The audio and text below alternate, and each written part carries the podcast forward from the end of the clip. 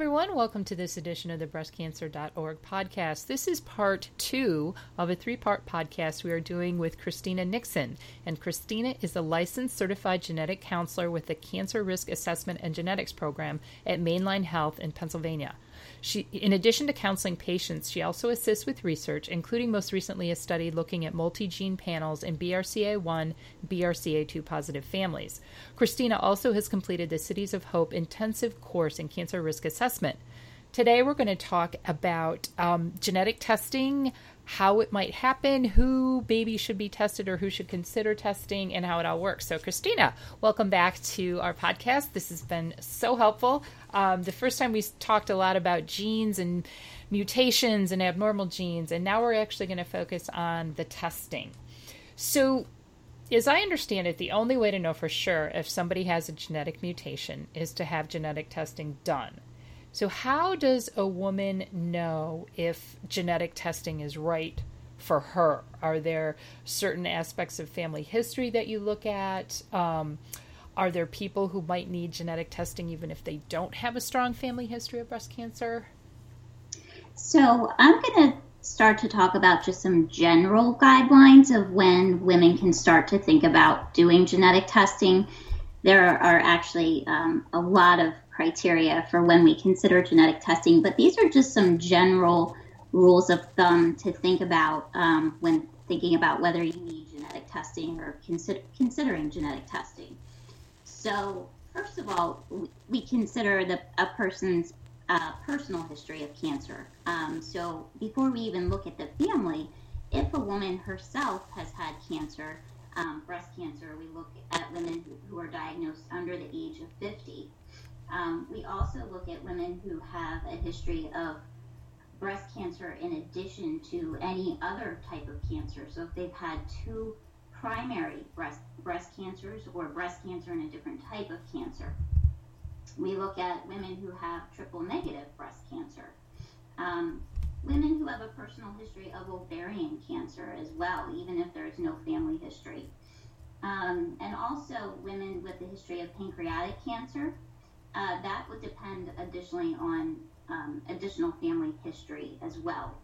Um, and then for, for men as well, of course, if they've had pancreatic cancer, uh, for any man who has had male breast cancer, then looking at family history. So if a woman herself does not have a personal history of cancer, but is looking at her family, it's important for her to look at both sides of her family history.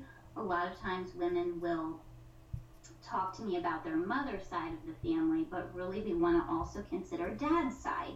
You know, even though we're thinking about breast cancer, sometimes people believe that they can't inherit genes from their father related to breast cancer, but in fact, you can. You're inheriting genes from both of your parents.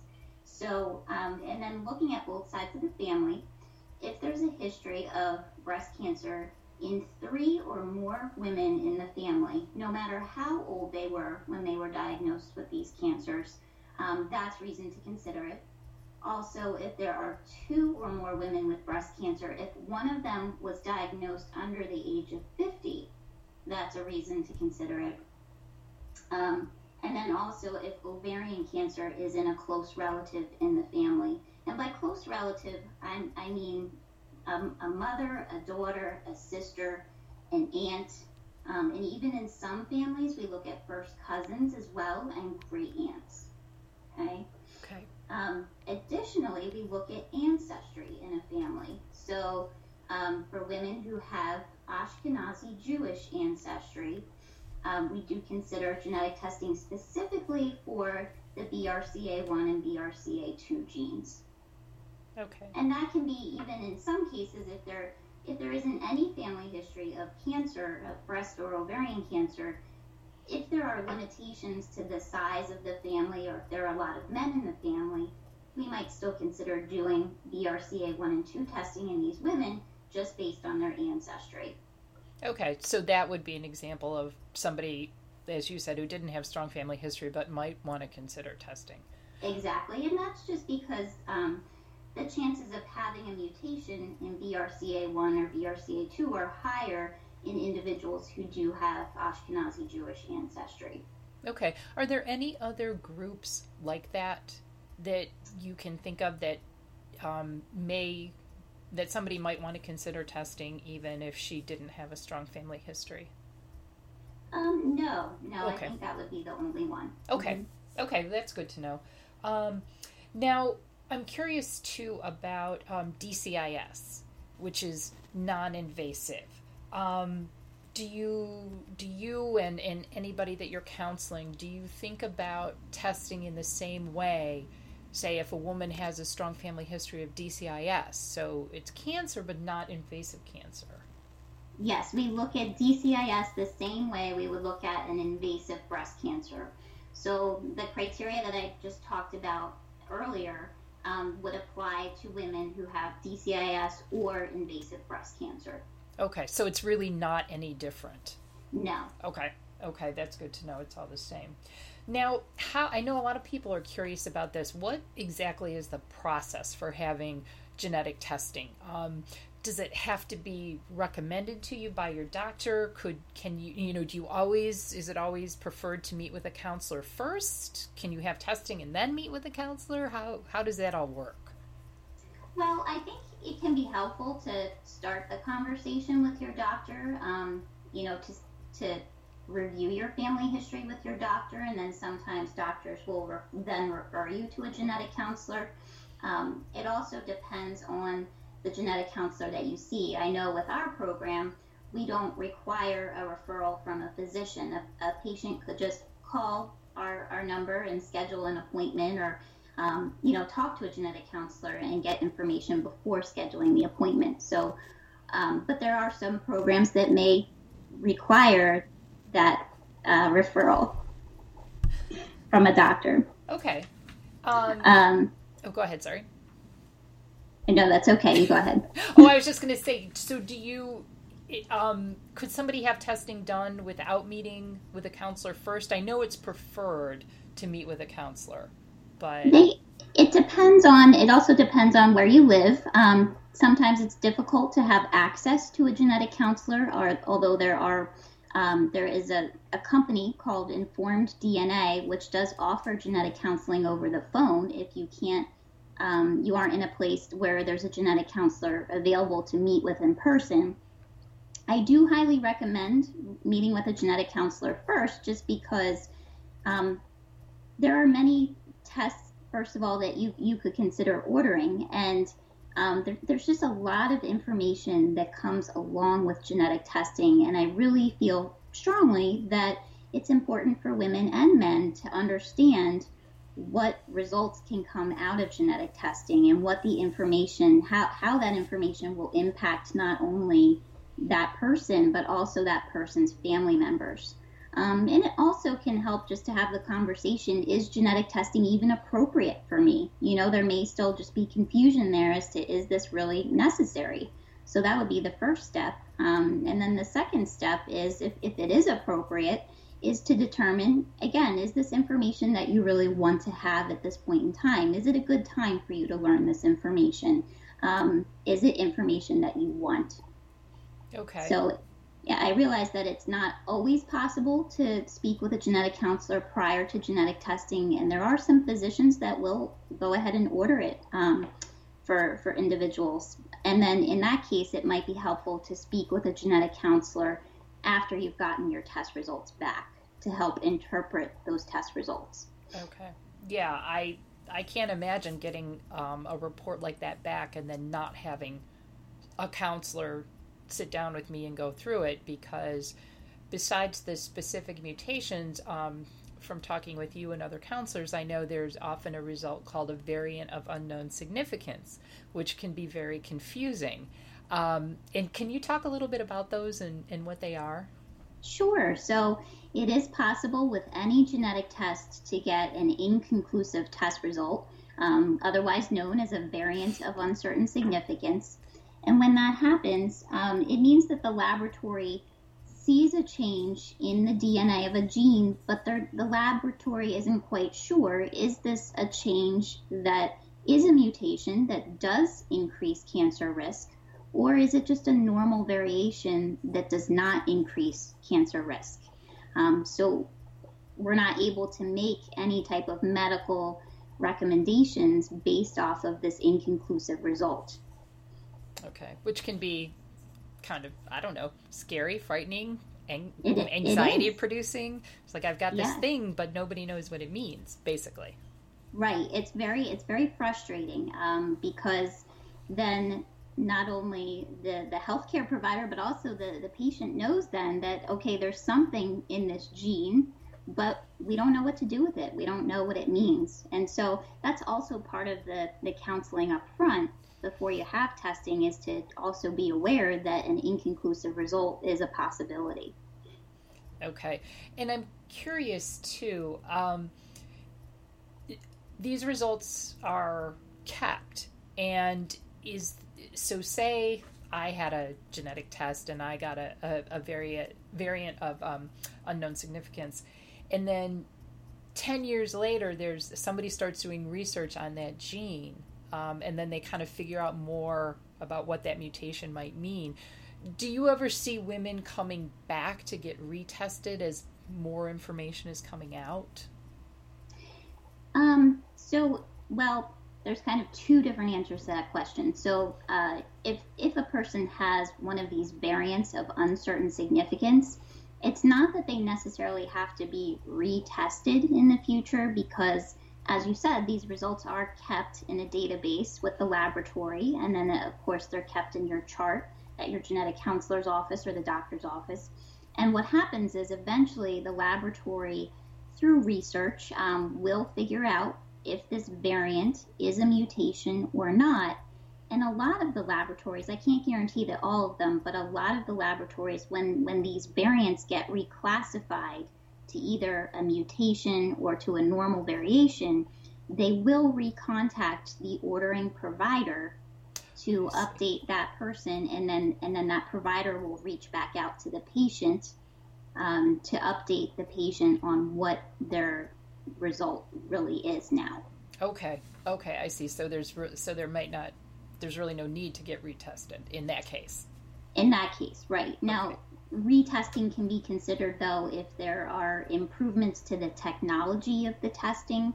Um, for example, BRCA 1 and 2 testing has improved you know greatly over the years. You know since the late 90s when it really um, became clinically available to have brca testing the testing has improved uh, in the quality of the test um, since then. So we have had women coming back in to be retested for the brca1 and 2 genes and then additionally if there are other genes that have been discovered along the way women come back in to be tested for those additional breast cancer genes as well Okay, okay.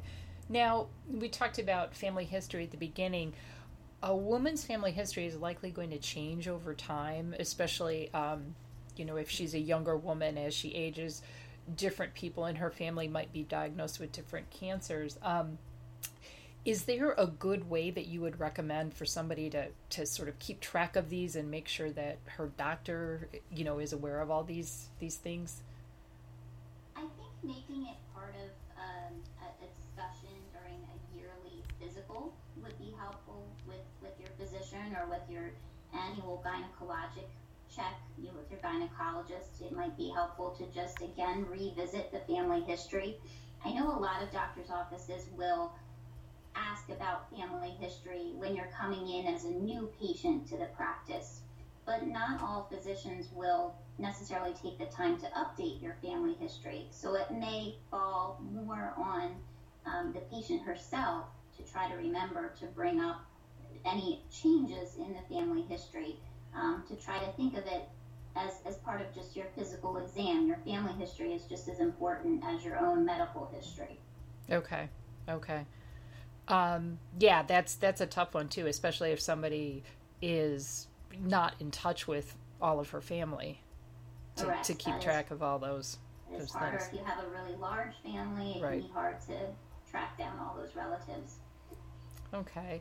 Um, now, when isn't genetic tested recommending for a woman with breast cancer? Because I know that it's not recommended for every single person who's diagnosed.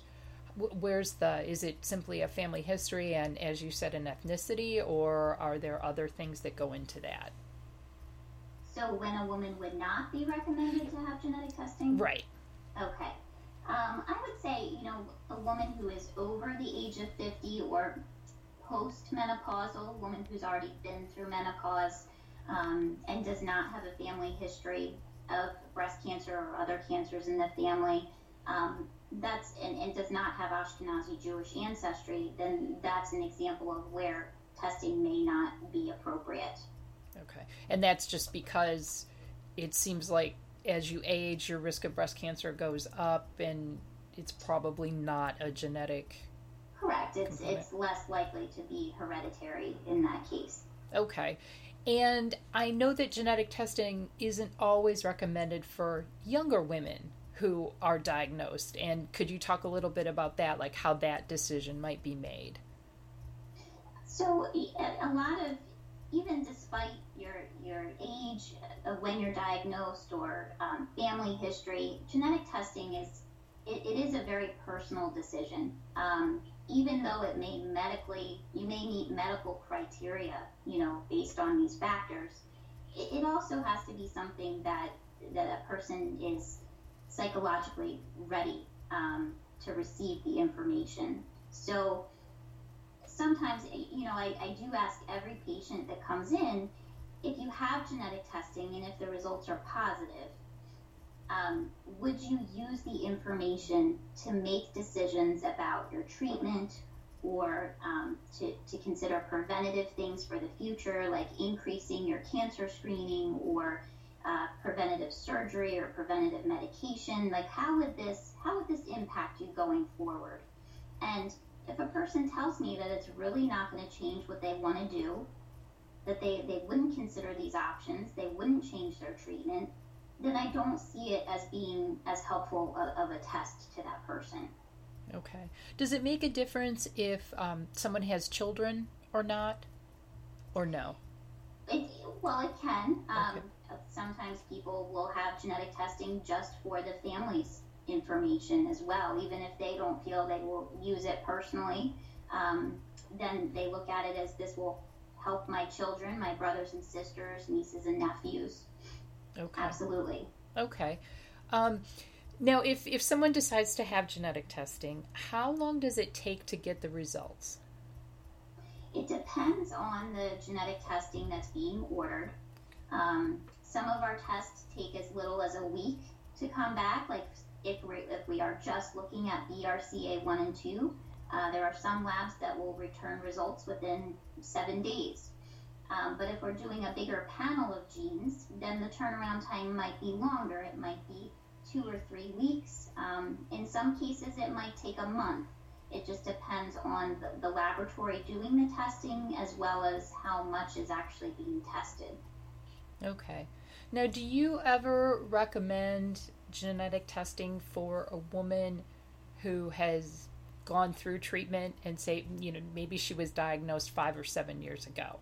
So the testing really wouldn't influence treatment decisions per se. I suppose it could influence um, how long somebody might take hormonal therapy. But um, is that ever recommended? And is it hard for, if it is, if is it hard for a woman to sort of go back and revisit that whole diagnosis? So it, it definitely is recommended. So for example, um, sometimes we'll see, you know, women who may be 70 years old and, and their breast cancer happened when they were 45. Um, genetic testing would still be recommended for her because, as we talked about, it would it, may, it would impact her directly, possibly, um, especially if she still has her ovaries or um, you know, if there's a higher risk of developing a second breast cancer, then that's information that she could potentially use to her benefit. Um, and then additionally for children, grandchildren, uh, again, it can really help the family as well. Even though it's not going to influence, as you said, a, a treatment decision, um, it can still help to be preventive and proactive going forward. Okay. And for, I guess this would be for all women, not necessarily for just somebody like that. When you're um, counseling them, does that include, do you talk to people about how to talk to their family about this? And, you know, is it ever recommended that maybe others in the family be tested? We do. Um, we a lot. I do encourage individuals to talk with their families. Um, try to encourage them to talk with them before their test results come back, so that family members are aware that genetic testing is happening, so that it's not um, as much of a shock if the results come back positive. At least there's some time to kind of digest you know that that genetic testing is is going on and then especially if testing should come back positive um, if there's a, a, mutation that is detected through the testing we are available um, to help individuals you know share this information with family members. It can be difficult especially if um, they have to reach out maybe to siblings or children um, that they haven't been speaking to. You know it um, that can be especially hard. So sometimes we'll help individuals draft written letters that can be sent to family members. Um, not necessarily with the specific test result, but just general information to, you know, tell them that, that they had genetic testing and that there was something found through the testing and that if they want more information that they can reach out back out to them. Um, but and, and then there are other scenarios too where it can be difficult, especially if um, if there is a known mutation in, in a family and family member a family member may test negative for that mutation, there can be something called survivor guilt, uh, where a person may feel very badly that their family has this gene mutation and they've been going through cancer and, and watching their family members go through treatment, and they themselves have not inherited this risk. Um, there can be a lot of guilt associated with that. Okay, I'm sure. And I'm sure there's also, you probably run into this situation too where one person wants to be tested, and then, you know, I'll just pull out an example. Perhaps she has children, and two of the three children are for it, and one is not and doesn't want to know, and then that becomes a very difficult situation within the family. Yes, yes. As we all know, there are many different personalities within families, and, and just with genetic testing as well. You know, you're going to have some family members that are very pro testing and, um, you know, kind of take charge and take the lead on it, and then you're going to have other family members that that that really don't want the information. And you know, I think it's important for people to realize that they have to respect each individual's decision as to you know whether they test or not, and whether they want to learn this information or not. Okay. And one last question before I let you go. Is genetic testing usually covered by insurance? Um, does it depend on the situation? Can do do you have a sense of how many people pay out of pocket or how many people get coverage? Sure. So most insurances do cover genetic testing, but a lot of insurances also have their own criteria that's based on family history and personal history of cancer. Um, so some of the general guidelines that I mentioned at the beginning, those are a lot of the guidelines that, that insurance companies will use. It's not to say that they will follow all of those those rules of thumb, but um, again, that's where a genetic counselor can help. If you have a family history and you're not sure, is your insurance, are you meeting your insurance's criteria? Does your insurance even have criteria? There are some insurances that do not. Um, we can help sort that out.